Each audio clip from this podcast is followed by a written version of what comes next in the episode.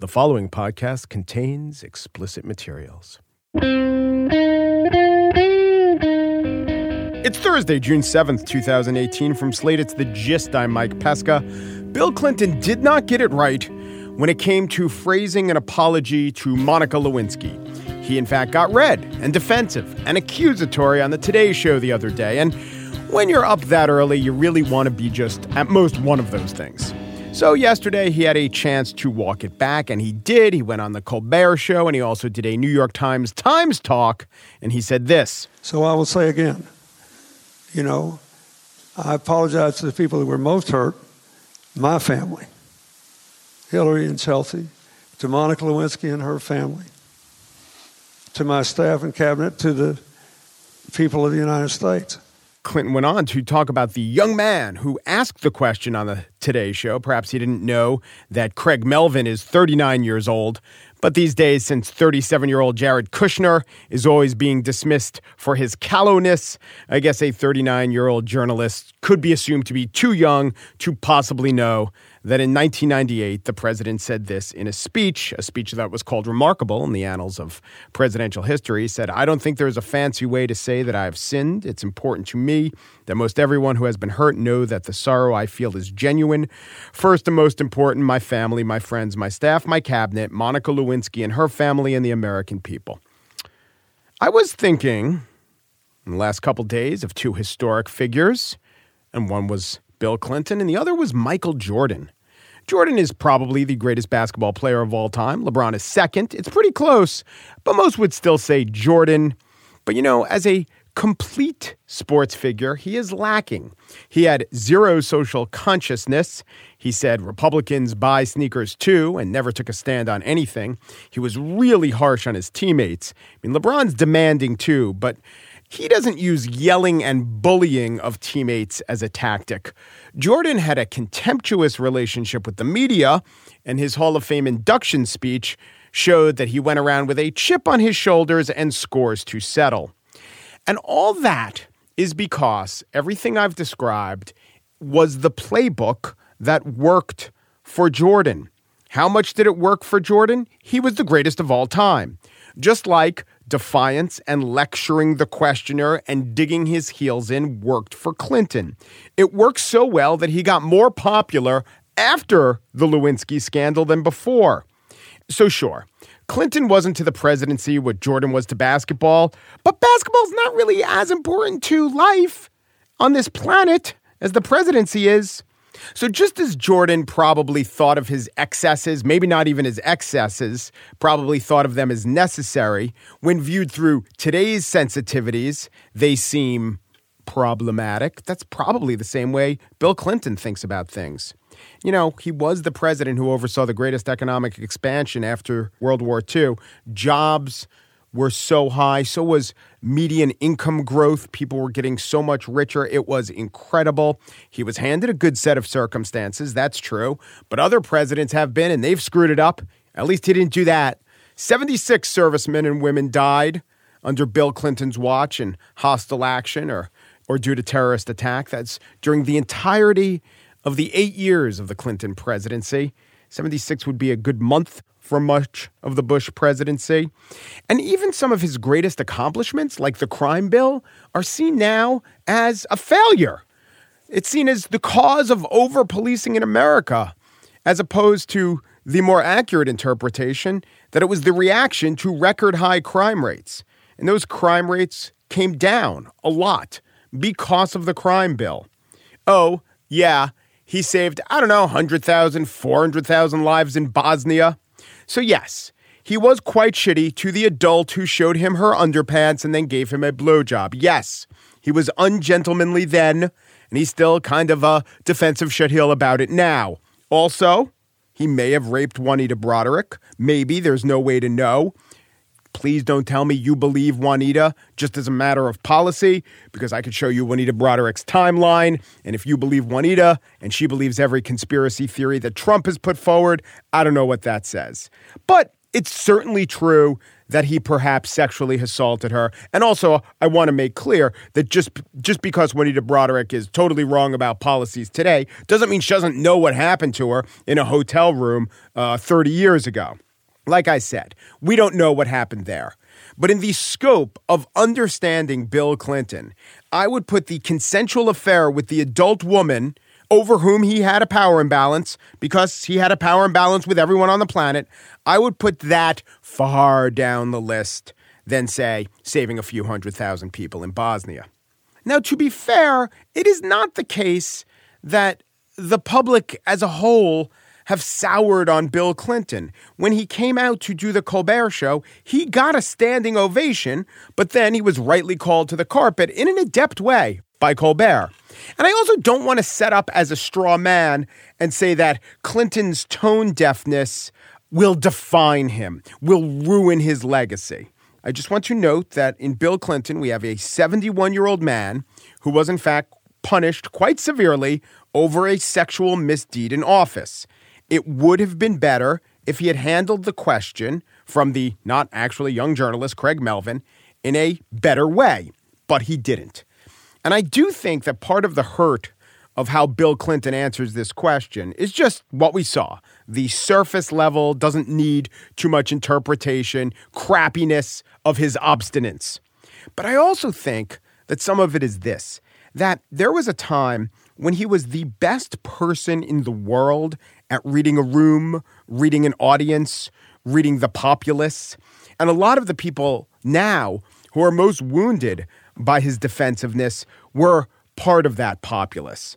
And his poor performance on this question stings a little bit more directly to them. Anyone can be tone deaf, but when it's someone you think of as a former maestro, the failing's a bit more stark. On the show today, a couple names in the news. But first, this season of the thirty for thirty podcast is all about Bikram. He was the creator and Svengali, really, behind a brand of yoga that was based on heat and suffering in more ways than one. You will find out about this. We will play some clips for the show, and we will also listen to and speak with Julia Lowrey Henderson, who is the reporter behind Bikram.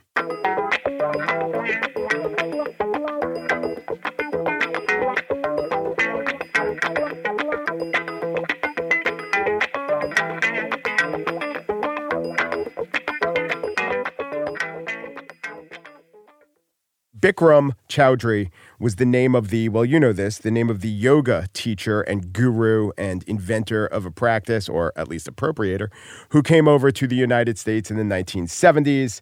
His name became synonymous with yoga, and that is not by accident, that is by design.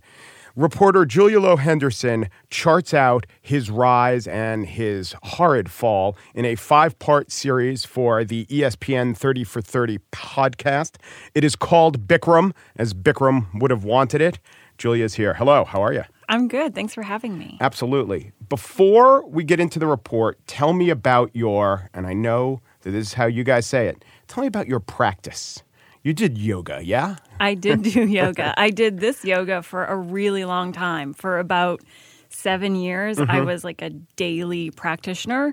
And because of that, I ended up working for my the woman that owned the studio I practiced at. I became her manager. And Where so, was that?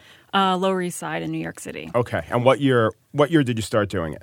I started when she opened in two thousand four. Yeah. Uh, I started managing for her uh, sometime in two thousand six, two thousand seven, before she had her daughter. And I was running that studio until I moved to California in two thousand ten. How big was Bikram back then?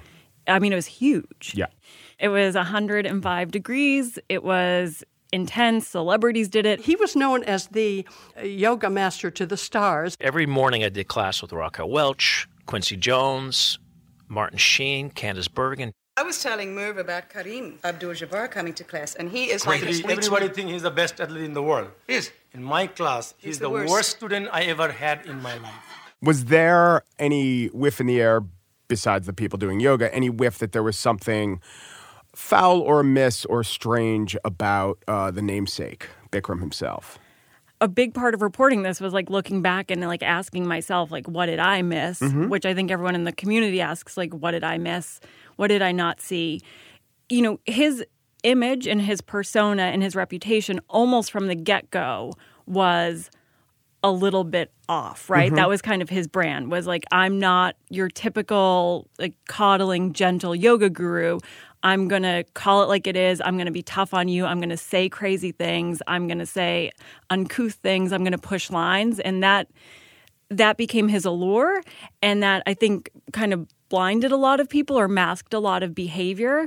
And then the people that were devoted to this thing, that thought it was helping them, that were getting something from the practice, became really defensive of his ability to be that. And yeah. so, you know, with his fleet of luxury cars and this sort of very strange character who came off as, like, greedy and opportunistic, but I think that he was so good at being the guru that no one inside was upset about those characteristics. In fact, like, they kind of rallied around his right to be that. Yeah. So when did when did it come down? When did he get charged with crimes or get sued, or what did it come to the public's attention what he was doing? And tell us what he was doing.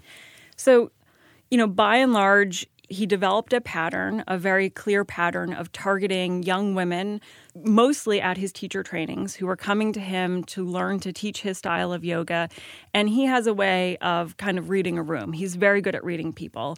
And he would, you know, be able to tell who was the most vulnerable there and who would feel powerless against him if he crossed a line. And, you know, like any abuser, he had grooming techniques, always had a, a long history in practice of needing to have his hair brushed and to be massaged, particularly in front of the entire group of trainees while he was either lecturing at night or they were watching a Bollywood movie right. together at night.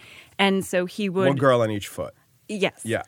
That seemed to be the way he would test and feel out the situation, and that's where he would start crossing lines and abusing. And then eventually, you know, there are just a number of stories of young women that were then called up to his hotel suite to give him a massage and were, you know, assaulted and raped in his hotel suite. People are convinced that you're lying if you go back to your attacker. But there's a lot of reasons why someone would do that in a marriage or um, a father-daughter relationship. And that's kind of what this felt like to me, was he was like almost like a family member. So I didn't want to destroy the family. This all broke in two thousand thirteen. In early two thousand thirteen, the first woman came forward with accusations dating back to two thousand five that he had sexually harassed her uh, starting at her teacher training uh, in San Diego. And that had continued. And, and quickly on the heels of that, other women started coming forward with these stories. All told, six women came forward, and they all filed civil suits. The L A P D and the L A District Attorney never pressed any charges against him. In my mind, I think it's just a matter of, A, he's a pretty powerful person, mm-hmm. and B, you know, unfortunately, our legal system and our law enforcement is not very good at dealing with sexual assault and rape. Yeah, there was no appetite, too, for a prosecutor open himself or herself to bring a charge that wouldn't stick, and statute of limitations and mixed memory. It's a different time than Harvey Weinstein. But what you did was, like a prosecutor or like a good storyteller, you laid out the hows of it. You laid out the structure of it, and so we come away not with the belief, oh, here was a guy who had an opening and sexually assaulted some people. More like, here's a guy who created this entire structure in order to do this. I mean, the numbers are much bigger. I think that they will grow. I mean, one thing that happened to us was, you know, we start. I started reporting this a year before Me Too happened. Mm-hmm. And so I had this moment when Me Too happened of thinking like, oh, this is going to, maybe this will crack wide open. Maybe people will be more willing to discuss this, because there's still a ton of shame and protection and privacy happening in this community. And and I was surprised that it, it didn't, although I feel like it is now just starting to loosen. Like it's it's catching up there. But even without that, I mean, he abused and assaulted a lot of people. Where does he live now? He is a bit on the run. Uh-huh. Um, there's a bench warrant for his arrest in the state of California because his former attorney sued him for sexual harassment, wrongful termination. She was awarded seven million dollars by a jury. He did nothing to pay that seven million dollars. A judge stepped in and started to try to divvy up uh, his perceived assets to try to, you know, rectify that debt.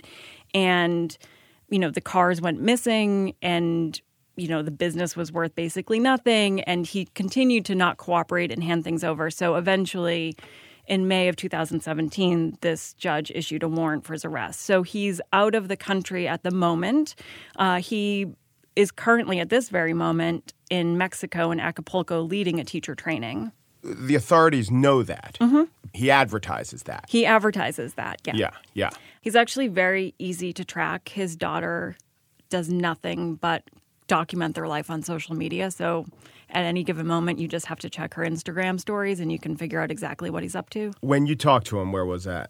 Mexico. I went to Acapulco in the fall. Did you make an appointment beforehand or just show up? Uh, it was a little bit of both. I had, you know, I tried for a really long time uh, and gotten different degrees of pushback or like non-response. Um, you know. And th- so I, you know, I wrote him again. I booked the ticket to Acapulco and I wrote him and his assistant and just said, you know, look, I just got back from Calcutta. I learned an awful lot about your past and I'm going to be in Acapulco. I would really like the opportunity to talk to you. And it was at that point that I got the note saying, okay, Bikram will meet with you. Right. Were you fearful when you went to his suite alone? Yeah. Yeah. I had a security detail, um, but he was not allowed to go past the hotel lobby. So I was I was very nervous going up to be alone with him. I just know what a manipulative kind of person and like what a kind of dark energy he is. Uh, and I knew that I was walking in with like absolutely no protection or no one on my side.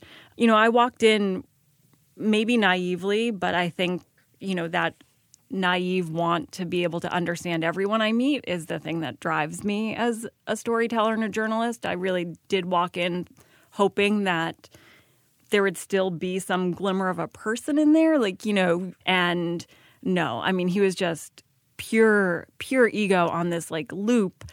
All the stories you've heard before, like, just this, like, complete, like, self-aggrandizing, like, loop, and it just it just gets darker and weirder the longer the night goes on, and it just was like he's just he felt so far gone to me. I saw the maybe you did too the uh, Netflix documentary Wild Wild Country, and that was kind of similar, in fact, about uh, an Indian uh, protagonist who was a cult leader. But there are still true believers of that cult. Are there still Bikram true believers out there? Oh, absolutely. So what do they say? Do they say that this stuff never happened and he's in Mexico because the weather is nice? I mean, there are, at his teacher training right now, they're in week eight, which is recertification week. Yeah. Uh, and there are forty plus teachers who just paid to go to Acapulco to spend a week re-upping their certification with and them. And are they flying back to America in studios with the name Bikram on them? Yes. That's like going to a movie with Weinstein on the title screen or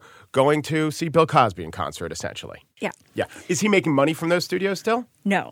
But, so, he, but the, you also detail about how the money-making he, – he had a weird uh, relationship with franchise franchisees. He's a pretty terrible businessman, That's as it funny. turns out, yeah. uh, ironically. I mean, he hit it huge on teacher training. I mean, he made millions and millions and millions of dollars a year on teacher training alone. Um, but he never successfully figured out how to franchise. You know, he grew really fast in the nineties as yoga became super popular, and he needed to get it out there and spread it. And he had the foresight to understand that if he controlled the yoga part of it, like the sequence, the dialogue, there were all these safeguards he could put in place in order to control the product, and that would give him an incredible amount of power over it. It would make it his. The dialogue. The dialogue. The dialogue. Interlace all ten fingers underneath your chin. Interlace your fingers. Put your knuckles underneath the chin. Pull up on your thighs. Squeeze your butt. And please begin to inhale long and deep by your nose. It's called The Dialogue, but it's really Bikram's monologue. It's based off a literal transcription of Bikram teaching a class, down to the broken English and out-of-date phrases. This is a little bit like a cult, obviously, but the design of the cult seemed to be not for Bikram to amass power per se, or not for crazy messianic uh, design. He just wanted, I guess, wealth and sex from this. Yeah, he seems to be, I mean, it's not my place to diagnose someone, and obviously you can't diagnose a person without, like, sitting down with mm-hmm. them. But he ticks off a lot of the qualities of someone with narcissistic personality disorder. And, I mean, like, an alarming number of them. I think, you know, there's a list of, like, nine or ten attributes, and you have to have five in order to be, you know, clinically diagnosed, and he has more than five. Yeah. You know, I don't even know that he fully ever understood what he wanted other than just power and and wealth and attention, and it did manifest mostly. I mean, he seems to have most enjoyed his power in in assaulting people through sex and in, like, amassing tremendous amounts of wealth uh, and then, you know, hiding at places and holding on to it forever. It's very easy to sort of not engage with it and not even necessarily feel empathy for the victims because it all looks very, like, strange and culty, and it seems like it's everyone's fault. And, you know, we kind of came at this thinking, like, you know, no, this is so emblematic of what happens across all groups in our society. This is a huge moment for this, to try to understand the way people amass their power and then abuse their power to assault people uh, and help people understand how this whole system was devised for this to happen without anyone raising red flags or shutting it down or doing the right thing when it came to light. Like right. that, to us, so much- felt like the untapped. You quote an expert who looked at the people who brought yoga over in the mm-hmm. seventies, essentially, and she told you that there was sexual abuse in every one of the cases that she studied?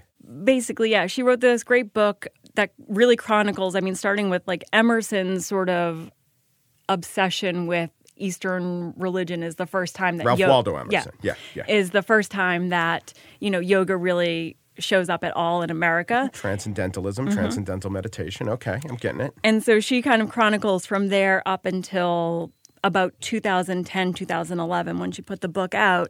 And yeah, there's not really, in her finding, any major guru who ended up in this country who did not at some point cross a line and abuse his students or followers in some way, shape, or form. Sexually abuse them. Mm-hmm. Yeah.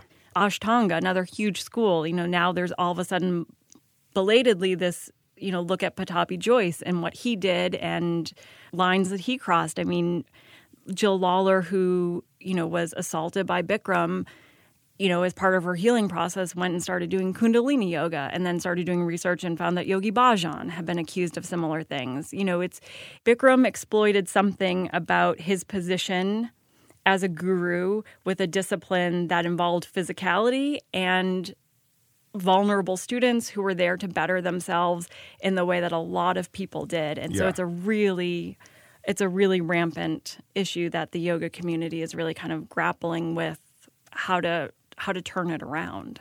Julia Lowrey Henderson is the reporter behind the thirty for thirty series called Bikram. If you haven't listened to it, please do. Thank you. Thank you.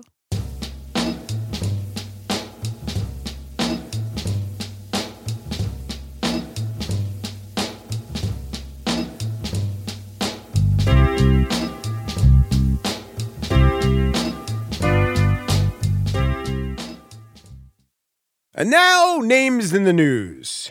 Names in the news. Names in the news. Maceo Smedley the third. That is a name in the news.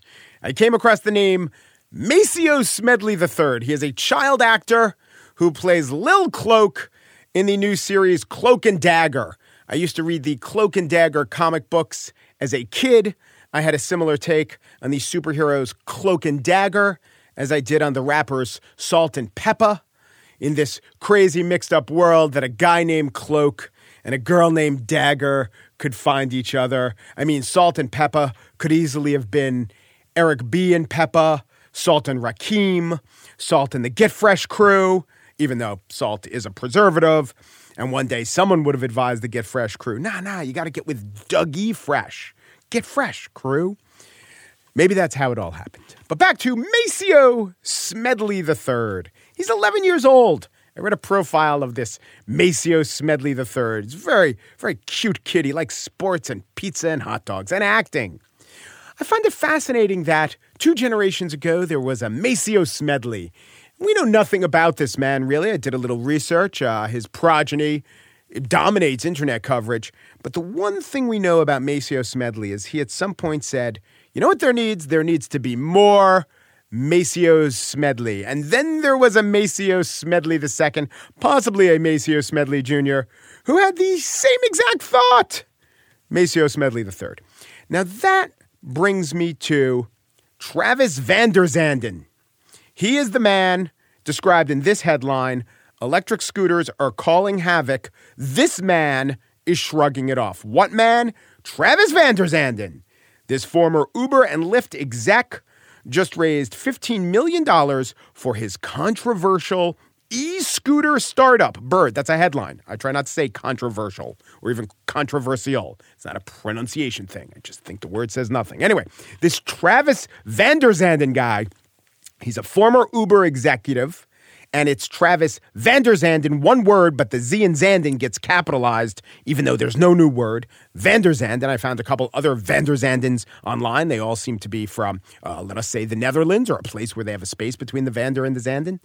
But the criticism of this Travis, who used to work for Uber, not that Travis, but this Travis, our Vanderzanden Travis, the criticism is that he dumped an unusual form of transportation on an unsuspecting locality, which did not have the laws to regulate it, and Travis Vanderzanden didn't care much about the fallout. That doesn't sound like an Uber executive I've ever heard of.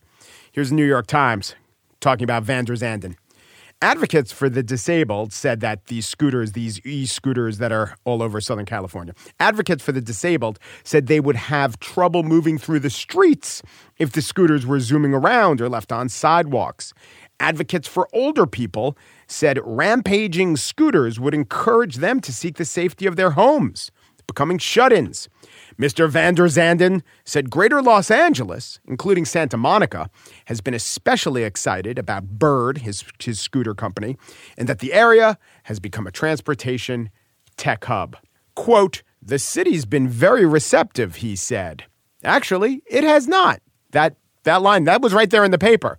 They practically wrote it in Ron Howard's Arrested Development narrator voice. And speaking of Arrested Development, in Santa Monica, the city attorney's office filed a nine-count misdemeanor criminal complaint against Bird and Mister Vanderzanden. So I ask you, will he give up all this work? In other words, would Vanderzanden abandon his master planning? I mean, you treat him like he's some kind of criminal, but Vanderzanden's no bandit stand-in. He's Vanderzanden, bike share supplanter. He won't get flustered. He's a rancor handler. And should, say, a scooter meander into a bystander, Vanderzanden won't spit forth an unhinged insult. No slander tantrum from Vanderzanden. He'd at most issue a memorandum about his new business idea, which is about smoothing the rough edges of a bamboo-eating clientele. It's Vanderzanden's Panda Sander. Yeah, I know, kind of random.